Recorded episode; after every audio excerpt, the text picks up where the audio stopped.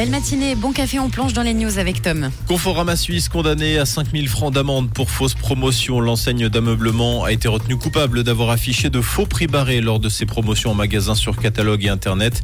La, la FRC qui avait déposé plainte regrette une décision en demi-teinte. Elle se garde le droit de faire appel de cette décision.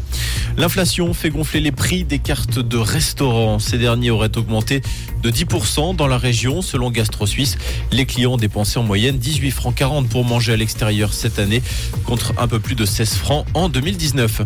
Troisième victoire à Roland Garros pour Novak Djokovic. Le Serbe s'est imposé en 3-7 hier face à Casper Ruud. Avec 23 victoires en Grand Chelem, il devient officiellement le joueur le plus titré de l'histoire.